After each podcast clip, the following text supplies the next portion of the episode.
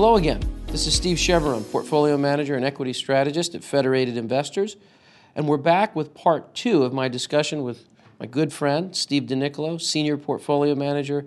So, when you think about that, there have also been, you know, in that IPO space, um, there have been some disappointing IPOs over the course of the last year. And there's some some unflattering characteristics, if you will. You've got some, you know, some some companies going IPO that are losing sums of money, et cetera.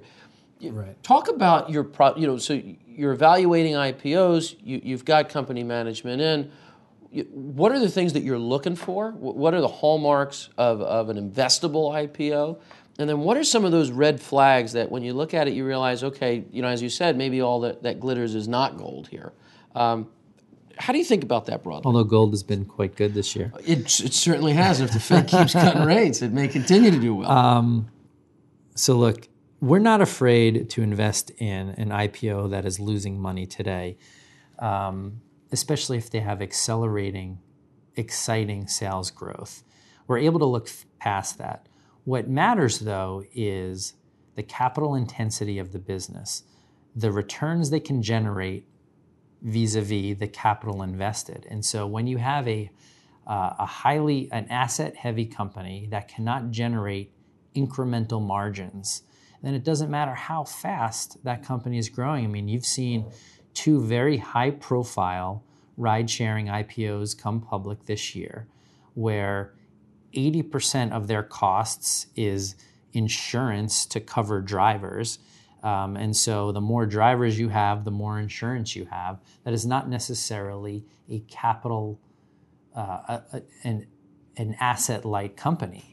And so in that you environment, scalable business. if you're growing 100% and your expenses are growing 110%, uh, that's not exciting to us. What you want to see is is I mean this is not brain, you know, surgery here. You want to see low capital intensity, high incremental margins and the ability to take advantage of that increase in sales and we look at it as free cash flow growth. If you know, you can look at an income statement and there can be a lot of games that can be played. A balance sheet is just a moment in time. Free cash flow statement is everything, and it's where it, it's very easy um, to see the ability of a company's success going forward. And and we want to see a company that is self-financing. We don't want a company that's coming back to the capital markets every three months. We don't want to see big sponsor ownership where they're going to be selling down their stake and we're going to be the last one holding the bag. And so we look for clean asset light growth stories. And it's something so simple to say, but but when you know you're seeing all these IPOs coming to market and they're very exciting and they're front page headline news, it's easy to get intoxicated by that. But but we tend to steer clear of these asset heavy companies or companies that cannot show those incremental margins. Yeah, it's interesting. You know, you, you talk a lot about free cash flow and companies that are able to generate their own free cash flow or, or, or, or, or be able to cover their expenses with their own free cash flow. And it's interesting because there's a lot of fear out there about a recession. So, I mean, as you know, we've got our recession dashboard. We think it's still a little bit ways off. You know, we're targeting, you know, no, nothing before 2021. But when you think about the later part of a cycle as you go into recession, what, what strikes us as interesting, and one of the things we're wrestling with on the macro side, is it's conceivable to us that at least some of these growth companies could be more defensive because they're generating their cash flow, they're living within their means, um, they should have the ability to, to, to continue to fund themselves, they're not overly indebted. Um, talk about that. You know, what are your thoughts about? I mean, obviously, look, if there's a recession, stocks are going down. I think we, Right. we all agree with that. The first thing I was going to say, everything goes down. yeah, I mean, it's going to go down, but what are your thoughts on the idea that perhaps growth is a little bit more defensive this Yeah. cycle than, than maybe you would think? I don't even know if it's this cycle, Steve, because if you look at 2009 and, and 2008 and 2009, and, and nobody likes to look back at that, but uh, the growth indices actually perform outperformed value indices, and I think it's because you still had companies that were growing. If you look at some of the biggest FANG stocks today, um, or just you know internet retailers, uh, they were still actually able to you know grow revenue in that environment, and so in a, a period of a recession where everything goes down, I still think that small cap innovative growth companies that are not reliant on GDP uh, should be able to do well. And, and, and if your environment, and if your scenario of a recession, let's just say the debt market seizes, or is not, or at a minimum is just not open. Let, us hope that doesn't happen. But Right. yeah. But let's just say instead of raising money, I mean, we're seeing a lot of also ran companies, you know, raising money at 5%. That's not necessarily sustainable or normal. And it allows a lot of zombie companies to, to survive. Um, these growth companies are, are, are not hoping for finance or not worried about refinancing, do not have large debt maturities coming. And so it's just one less risk that you have to worry about. It's not going to protect you completely in a, in a bad scenario, but um, it should be more defensive. And I think it's something that investors forget about it. And I think we've been stuck in, even though at this point it's 18 years old, we, we've been stuck in this 2001 growth is dangerous environment post the dot com Yeah. bubble. And you probably had a lot of now baby boomers in the retirement who were saying, you know, I don't want to get blown up like that again because a lot of people were. It, it was, you know, our era is nifty 50, right? And where a lot of people choked on a lot of stocks going down pretty hard. I, I just, I think it's a different environment. I think these companies are better, better. Um, capitalized, have better balance sheets, have better margins, and, and have stickier revenue base. Yeah, we see that from the top down. I mean, when you look at the tech index, yeah, it may be sitting at or near all-time highs, but it's certainly no, nowhere near all-time high valuations. I mean, even at, at these elevated levels, you're not in the kind of stratosphere. You talked a lot about about debt in that last answer, and so a couple of things. You know, one of the things we've observed Debt is bad. well, sure. Um, but, but when we talk about debt, one of the things that we've observed is a lot of the kind of older companies that don't have the growth um, have used low rates over the course of the last you know decade or so in order to, to do leverage buybacks, where they're taking out debt and buying back shares, or, or they're using it for, for various reasons. And again, as we enter that next recession, it's interesting. The companies, a lot of the companies that are traditionally more defensive, and, but may actually be getting disrupted by some of the growth companies that you're looking at, also have higher debt loads.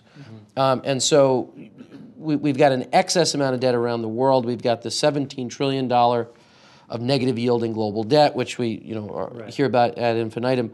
How do you all think about debt balance sheets? You got into a little bit, but let, us explore that because it strikes me that that's another area where you could be a little bit more defensive. You know, we, we always think it's funny when people say, well, we could service our debt.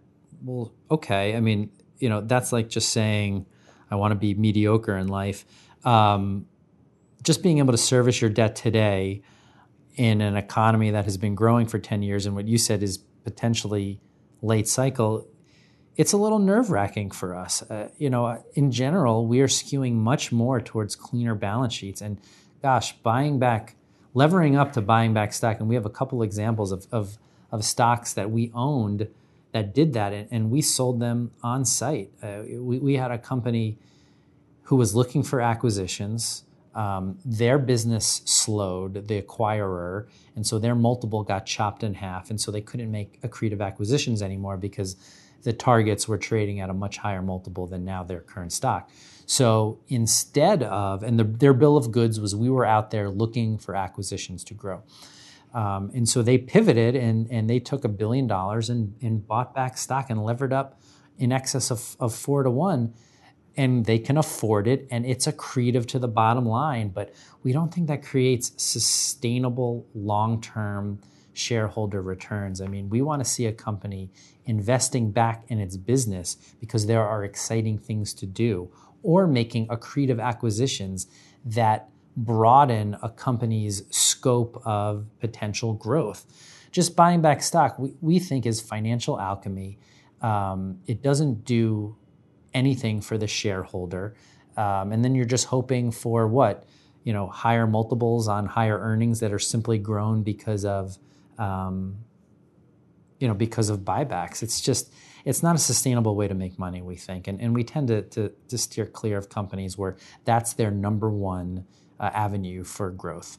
Well, you know, it's interesting because when you look at the per share earnings growth Right. uh, over the last, let's call it two or three years, looks pretty good. looks better than pretty good. When, when you look at the aggregate earnings growth, it doesn't look quite as good because Yeah, you've had a lot of that buyback and alchemy. And so, as as scarce as growth seems, it's actually even a little bit scarcer uh, Right. when, when you strip away some of that some of that per share type analysis. Yeah, look at the the largest multi-industrials that are sort of canaries in the coal mine for the global economy, and they're growing at one or two percent. Look at railroads in the U.S. I mean, if you look at rail car loadings, it's down a few percent. If you look at, mm-hmm. you know, we spend a lot of time, and, and we're not necessarily always focused on the macro, and we really focused on on stocks, but Look at air freight out of Hong Kong. I mean, think about it. If you need something today and you're conducting commerce that needs to happen this week, you will air freight it instead of putting it on a ship. Those air freight numbers are down mid single digits. Durable goods orders are negative. I mean, there's there's clearly a slowing and, and malaise out there. And I don't necessarily think that means we're going to have a minus 30 or 40 in the market or a minus three in GDP. It's just, you know, we're in this sort of muck right now. And in that environment, I think you want companies that can create their own shot. Yeah, it's very interesting because one of the things that we've focused a lot of time on is is it's almost two economies in a way, right? You're absolutely right in saying that business spending, B two B, trade related, manufacturing activity, kind of global industrial activity has slowed and slowed significantly. Um, and I, we think that's one of the reasons that central banks are kind of back in play. At the same time, at least for now, those consumers, at least in the U.S., remain robust. Job growth right. remains robust. You know, uh, wages are rising. Is it robust or is it just stable because they have jobs? Well, we're still bringing in 130 to 170,000 folks per month off the sidelines. You know, if you look at even some of the more recent job reports over the last couple of months, you've got participation rates rising. You're pulling folks in off right. the sidelines, and so you know the retail sales are doing okay. So it's interesting because the perspective that you can get, depending on who you're talking to, and I want to segue here um, into sectors mm-hmm. uh, because again, I think if if you were to talk to a retail analyst today, they probably feel very different about how they're they're, they're in certain segments uh, right. than than you might feel when you're talking to you know someone like yourself that covers more industrials and, right. materials. So as you look broadly, and feel free to, to, to make any differences by market cap. When you look broadly by sector, right. where are there opportunities that, that appear to be more abundant, and where are there opportunities where it's just there's just more risk than opportunity? I mean, look. If you look at general industrial materials, things tied to China GDP, um, things are very blah. I mean, it is mm-hmm. a cloudy, overcast day in those sectors. It's not terrible, um, but it certainly is not growing. Um, and you're hoping for what? If you're a global industrial company, you're hoping for a China stimulus. You're hoping for the European, excuse me, the European economy to hook up and actually start posting some positive GDP. I mean, it's just there's not a lot of excitement out there. If you're a technology software company, if you're a healthcare device company, if you're a biotech that's benefiting from only being 10 years in from mapping the human genome, which used to take three years and a couple billion dollars, and now you spit into a little um, cup and you can get your DNA mapped in a couple weeks from 23andMe. Um, you know, the, the world is is dramatically changing, and I think bifurcated is is the perfect way to put it.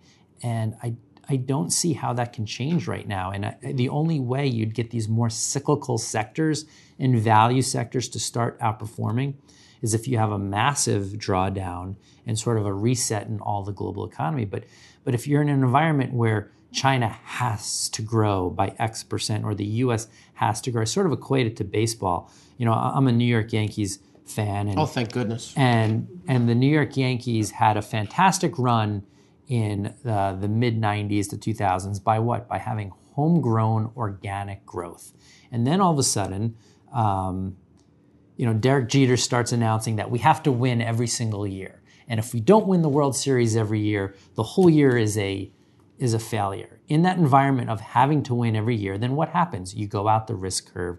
Um, you make bad moves. You, you can't. It's not organic growth. And, and that's the same thing where we are in the economy. If, if you're in an environment where you have to grow, if the White House does not allow a recession to happen and you keep stretching and stretching and stretching, eventually that rubber band is going to break. And, you know, organic economic expansions are what are most powerful. And we're in this weird time right now, admittedly, and I think you guys agree, mm-hmm. where we've had low growth for a long time. No one is allowed to have a recession anymore. And you keep coming back, coming back to the well, you know, looking for different ways to grow. Um, and so, in that environment, what have we had? Just low growth and nothing amazing. And so, these global cyclicals have not done well. And you know, investors should continue to focus on companies that don't need all that noise. No, and you think about it. You like that metaphor? I thought that was a good well, one. you know, you know how I love baseball. So no, I mean, I, I I think it makes a lot of sense, right? When you start reaching for, you know, th- that that that player that used to be a blue chip that's in the decline, um, and, and then hoping that they find you know the fountain of middle age again, like that, that's a problem. Right, because your organic growth, Yeah. your organic homegrown talent is not there. Well, and I think you were talking about flows. That's one of the reasons why I think you do see folks going back to the value cyclicals because in years past or in cycles past, if you were going to get stimulus or you were going to have any kind of pickup in growth, these were the folks that led. What they're missing is some of the disruption, right? and For the example, no pickup in real growth. right? China, you know, a resumption in China growth may be less resource intensive than it was in the past. It might be more concrete, less. It might be more concrete and less copper. It might be more Right. consumer, and so there, there- you know, it's not all of the things being equal. Um, Right. And it, I wanted to dig into this because even within a sector, right? So when you think about, you know, the classic example I think everyone sees on the news is what's going on in retail. You can have tremendous new retail opportunities, your belt company notwithstanding, Um, and at the same time, you can have massive death. I mean, we've seen as many store closures and, and retail Yeah. bankruptcies over the course of the last couple of years that we maybe ever seen. Look, I mean, even this year, you've seen bankruptcies in traditional uh, mattress companies, which isn't a very exciting um, uh, sector. Yet you're seeing upstarts and online. All of a sudden, you know, we don't have to take the terrible trip to the mattress store, and people are buying mattresses online, and those companies are being very successful and very profitable. And it's a complete disruption of something that nobody really realized had to be disrupted. So I think as we wrap it up, um, it's kind of my question. Uh, I don't think we've talked about it yet, but I'm big on technology. I'm big on technological disruption. It's come up a bunch of times. Um, what are some of the, the, the kind of cutting edge technologies or areas of technology, be it in biotech, be it in kind of more generalized sectors, that, that you guys are paying attention to, excited about? You know, maybe maybe seeing some opportunities in specific companies around these key technologies. you know it doesn't always have to necessarily be cutting edge although we, you know we spend a lot of time on cutting edge companies i mean in the healthcare device land um, we have companies that are changing something as um, chronic as sleep apnea where you have technology that is literally 40 years old and has not changed and you have new upstart different ways of attacking a problem that has been around for a long time. I mentioned on the biotech side, since we've been able to map the human genome, how we attack diseases has fundamentally changed, and it's only been five years old, right? Um, but then there's some more mundane sectors. For example, um, I think our kids' kids will not use single serve plastic bottles. You won't have bottled water anymore. You won't have the red solo cup anymore. Um, it is not fully recyclable. It is completely ruining our environment. And there's been a slow groundswell of pushback. You're seeing San Francisco recently banned all plastic one use um, containers. What is infinitely recyclable and much more green, although you wouldn't think about it, is aluminum. So something as simple as aluminum beverage cans, we think, is like a 10 year growth horizon, mm-hmm. right? And so there's disruption everywhere. It isn't always science or technologically related. It could be just something consumer Societal. and focused. Just right, society awakening to a mm-hmm. problem that needs to change. And the reality is, is that using a plastic container oh, for one sip of water and then throwing it out is not really sustainable. And you know the world is always changing, and that's what's exciting about being a growth investor is that you're constantly thinking about tomorrow. You're taking today's norms and thinking, how can this change? And that sort of disruption occurs if GDP is positive 5% or negative 5%. And so we think that growth investing and growth portfolio always has a place in a diversified portfolio of our clients. And we're excited to offer it uh, every day.